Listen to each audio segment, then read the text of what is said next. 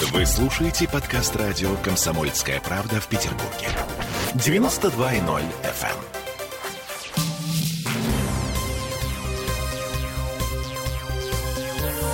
Темы дня. Еще немного про коронавирус. Побухтели про коронавирус, еще немного побухтим про коронавирус. Э, в городе набирает популярность новая услуга – платная вакцинация.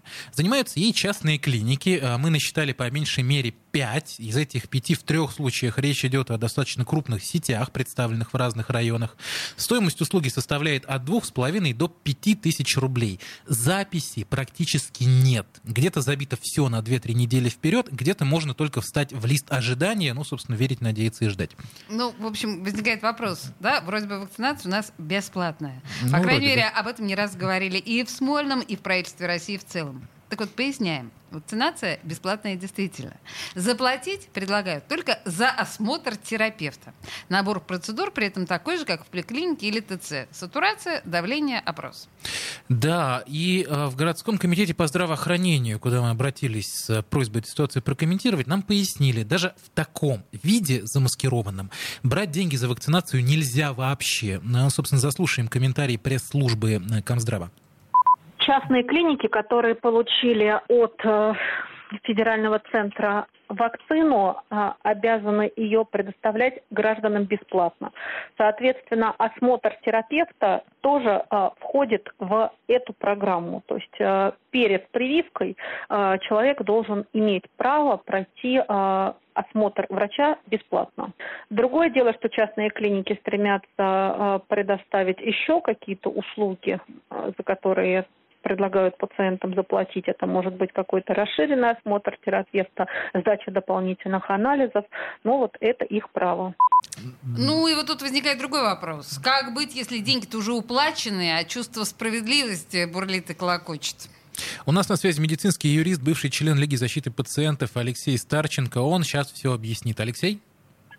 Да, добрый вечер. Добрый вечер. Ну, собственно, вопрос. Э, Сходили, провакцинировались, подписали договор, а потом узнали, что на самом деле, в общем-то, платить никому были не обязаны, и даже наоборот. Чего делать?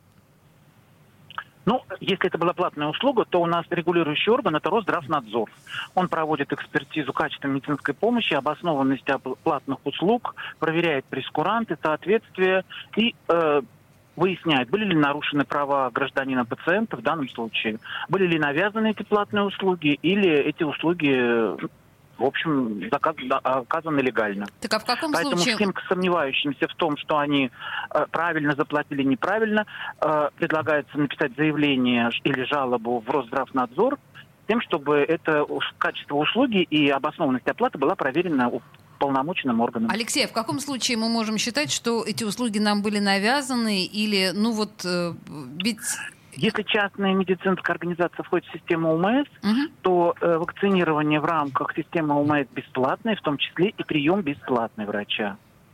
То- тот, который а, должен быть перед самой вакцинацией. То есть консультирование, а, проверка состояния здоровья на момент вакцинации. Все это включено в программу обязательного медицинского страхования должно быть полностью бесплатно. В системе обязательного медицинского страхования отсутствуют какие-либо соплатежи. То есть либо услуга оказывается бесплатно вся и все сопутствующие услуги, либо это абсолютно все идет как платная услуга, и тогда уже это не система УМЭ.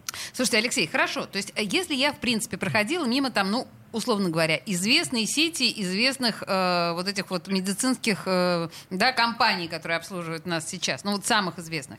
И я захожу туда, и мне предлагается это сделать за деньги. И я, чтобы не стоять в очереди, плачу, делаю. Вот в данном случае это нарушение закона или нет?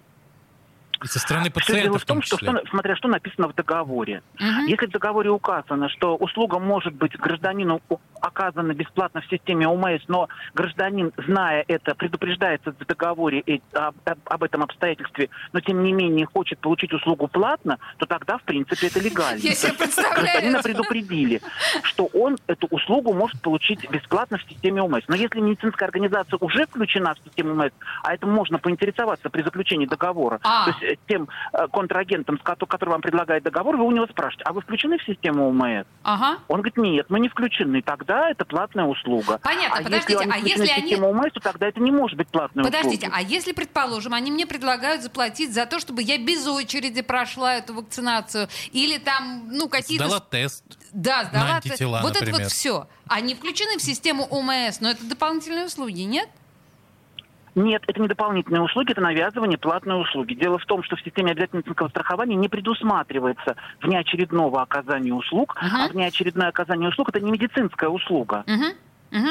То есть, То есть а, медицинская услуга как была, так и есть, называется прием врача-терапевта или внутримышечное или введение препарата, то есть вакцинация. Мгм. Ну, А то есть, такого, э, мгм. а, такой медицинской услуги, как внеочередной вход в кабинет, не существует. А жаль, кстати. Э, То есть, смотрите, э, правильно ли я э, понимаю, если я прихожу, и мне говорят, «А, у нас вакцинация стоит 4 тысячи, сюда входит прием терапевта бесплатный, укол бесплатный и еще тестик на антитела, количественный и качественный.